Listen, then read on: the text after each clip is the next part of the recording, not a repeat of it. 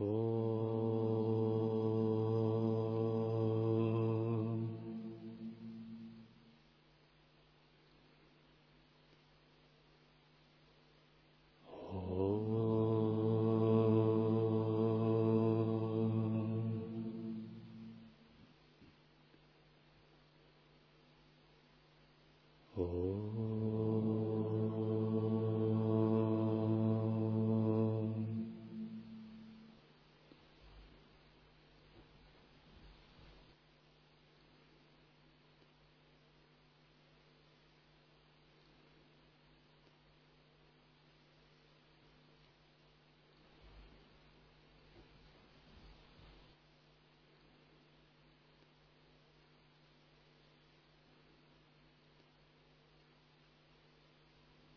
Текст Мокшадхарма.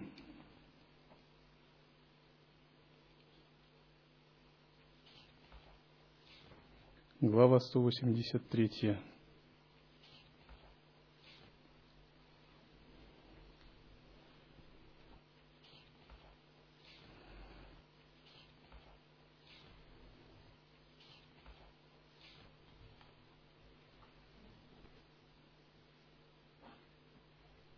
Харадваджа сказал, «Как разнообразно творил существа владыка Брама. Пребывая на мэру, это скажи лучший из дважды рожденных». Пхригу сказал, «Разнообразно творил существа разумом мыслитель Манаса. Для сохранения существа сперва произведены были воды – тот, кто есть жизнь всех существ, кто взращивает поколения, и кем оставлены, они погибают, тот, кто весь этот мир окутал, землю, горы, тучи и все, чему придан образ, все то, что основано на водах, Варуна, это так ведать надо.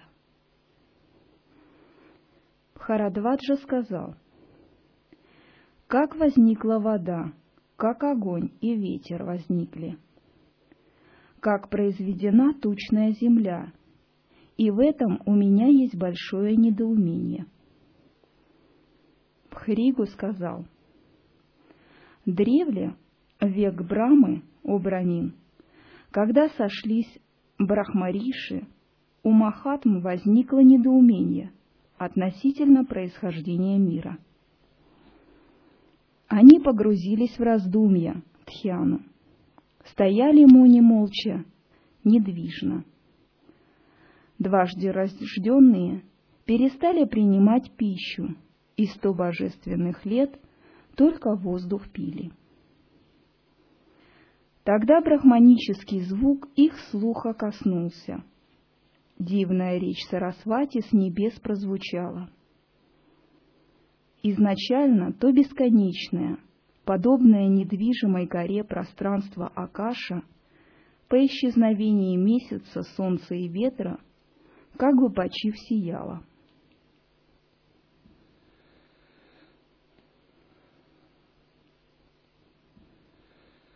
Здесь Риши задает вопрос о сотворении Вселенной. Получает ответы с точки зрения философии Сришти Дриштивады. Как вы знаете, существует три теории творения Вселенной, из которых теория постепенного творения или Сришти Дриштивада является низшей. Теория э, постепенного творения Вселенной является двойственной, и она гласит о том, что сверхразумные существа – боги и божества, из них Брахма, Творец, создают, исходя из непроявленного состояния, создают первичную энергию.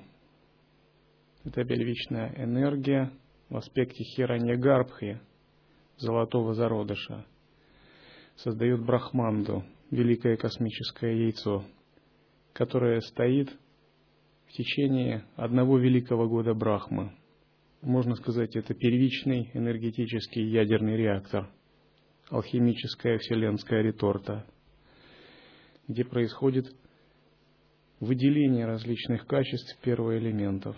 И затем из космического яйца Брахманда отделяется элемент пространства, который является основой для последующих элементов.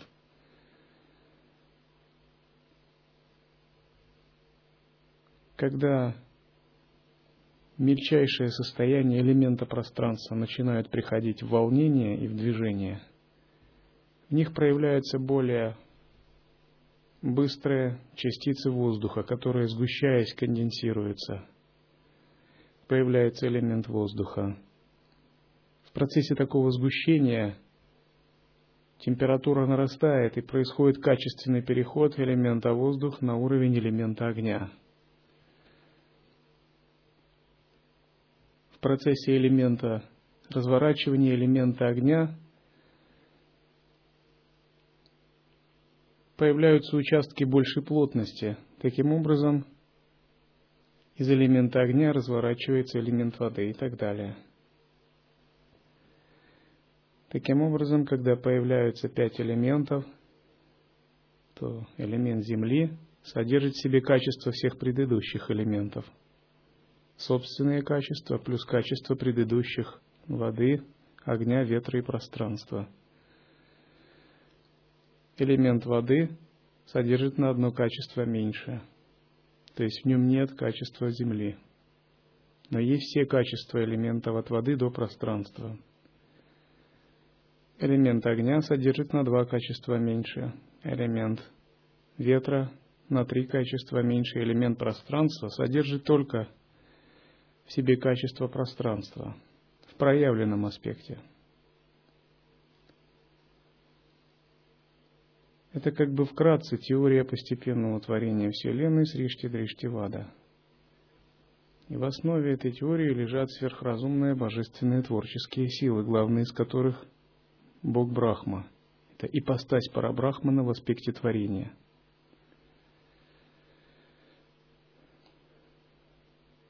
С более высоких позиций теории Сришти Дриштивада как бы все-таки является двойственной и не полностью завершенной, хотя она дает детальное обоснование процессов ведической космологии и космогонии.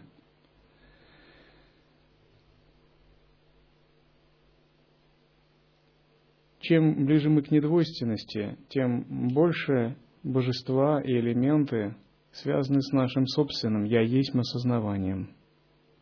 Так, с точки зрения Дришти, э, Сриштивада, то есть теории мгновенного творения, божества, даже такие как Брахма, являются не отдельными существами, а проявлением нашего собственного «я». «Я есть» осознавание – проявлением присущего нам творческого потенциала, который, хотя может быть не развернут внутри нашего тела, тем не менее качественно полностью присущ нам.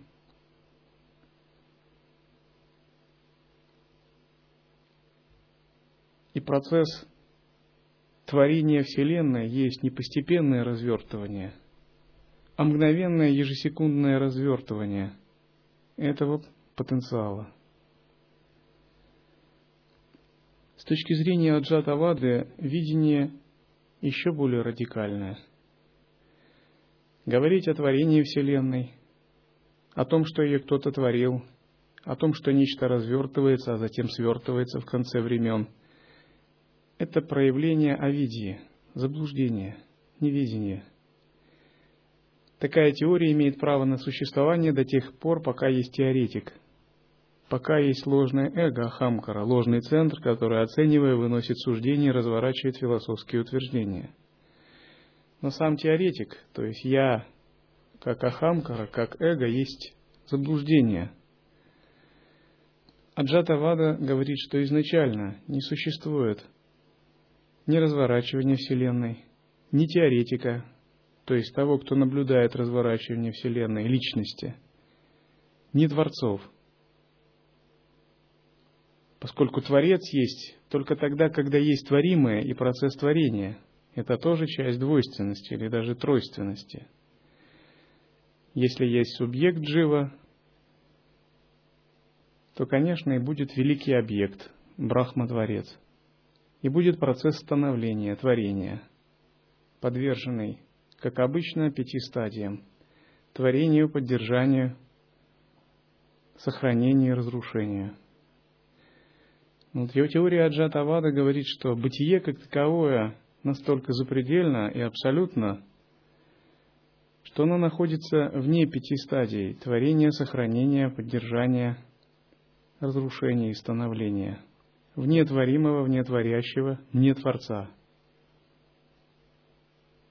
И процесс постепенного разворачивания Вселенной или даже мгновенного есть не что иное, как овидие, невидение, вызванное двойственностью, вызванное ложной позицией «я есть метатело» и «я есть Махамкара».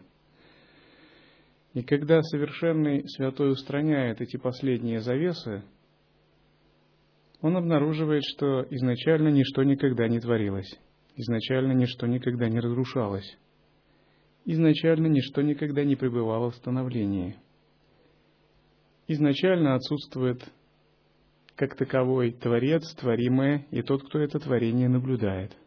Существует единая недифференцированная масса энергии осознавания, которая как бы всегда находится в суперпозиции,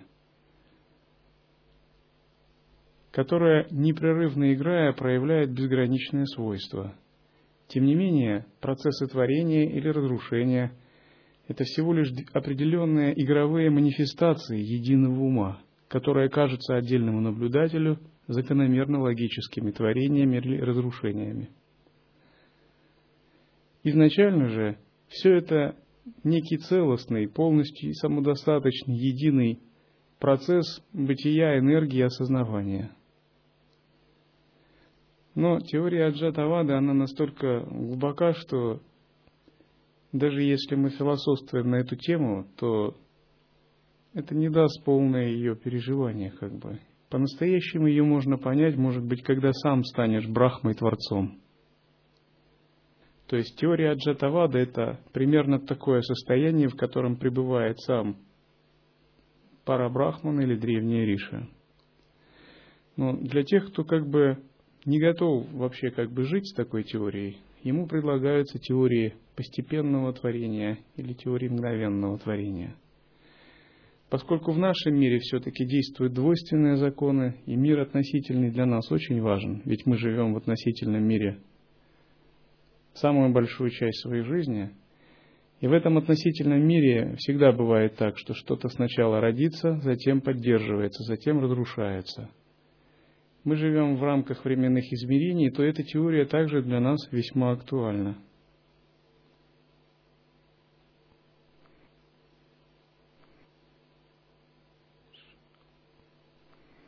Затем, как вторая тьма, из тьмы возникла влага. От этого пахтания воды возник ветер.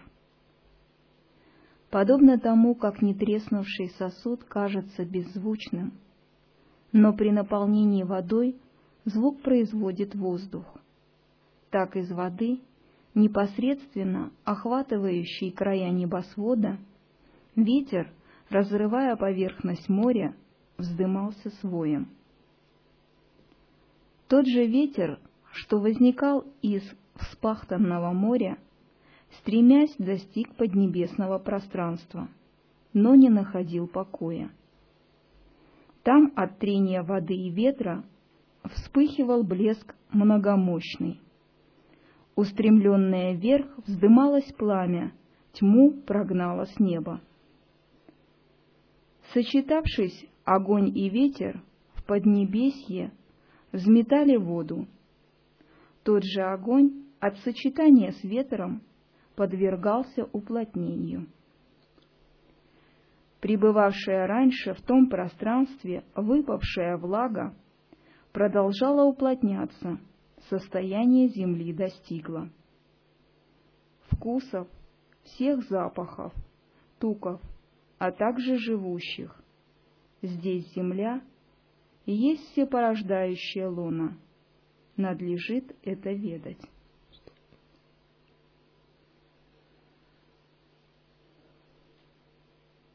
В Анава-йоге есть практики, благодаря которым мы можем войти в естественное присутствие. Это практики, связанные э, с космогонией и космологией, с поиском первоисточника творения Вселенной. Это очень действенные практики, которые вы можете использовать для распахивания своего ума. Часто даже в монашестве мы, занимаясь чем-либо, позволяем уму отвлекаться, скукоживаться, входить в такое суетливое состояние. До тех пор, пока уверенность в присутствии не обретена, наш ум постоянно чем-нибудь норовит да окрасится. Когда мы занимаемся служением, он окрашивается какими-то вопросами служения. Когда мы общаемся, он окрашивается общением. Но, разумеется, у зрелого практика это не так. Но когда ум окрашивается такими вещами, очень полезно размышлять на темы сотворения мира.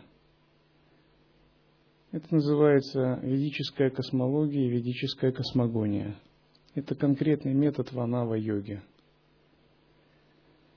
задать себе вопрос, что явилось первопричиной творения элементов, как они разворачивались, как происходили глобальные вселенские процессы, и попытаться проследить в обратном времени эти глобальные вселенские процессы до самого момента, когда пять элементов еще не развернулись, а были в непроявленном состоянии.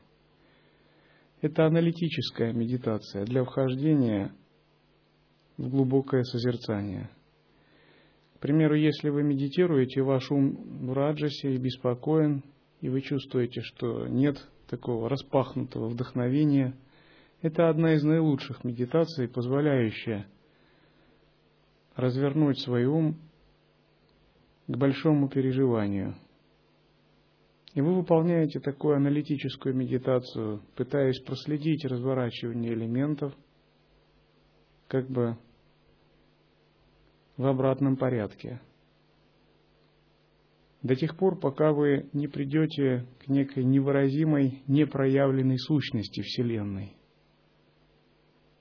И поскольку внешние элементы нас окружают, и от них нельзя как-то так их проигнорировать, ум всегда впечатляется этим. А значит, можно ухватить некое переживание вкуса великого первоисточника Вселенной. Пребывание в присутствии является именно способом пребывать в единстве с первоисточником Вселенной.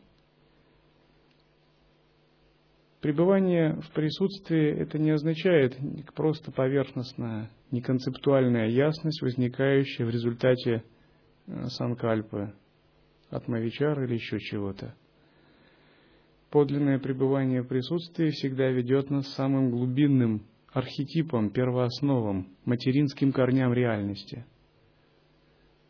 И эти материнские корни реальности есть настолько глобальны, вечны и глубоки, что это всегда дает мощный вкус переживания. И когда святые или боги пребывают а, в присутствии или в недвойственности, то они именно – объединяются с первоэнергиями Вселенной, с временем, пространством, великими богами-хранителями или творцами. То есть их присутствие полно сакральности, глубины, пронизывающей эту Вселенную. Оно не поверхностно. Именно из такого присутствия они черпают силу для своих игр –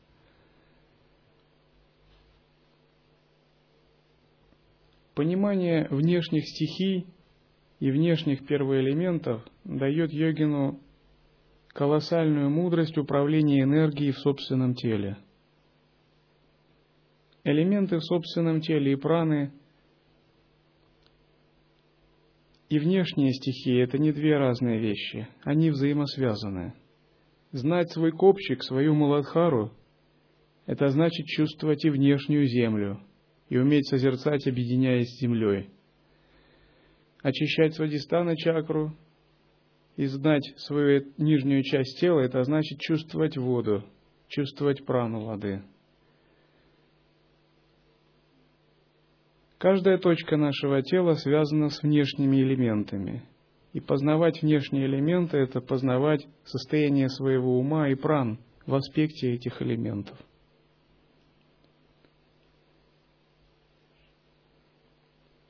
Так в Святой Махабхарате, в книге «Умиротворение», в книге «Основы освобождения» гласит 183 глава «Беседа Пхригу и Бхарадваджи».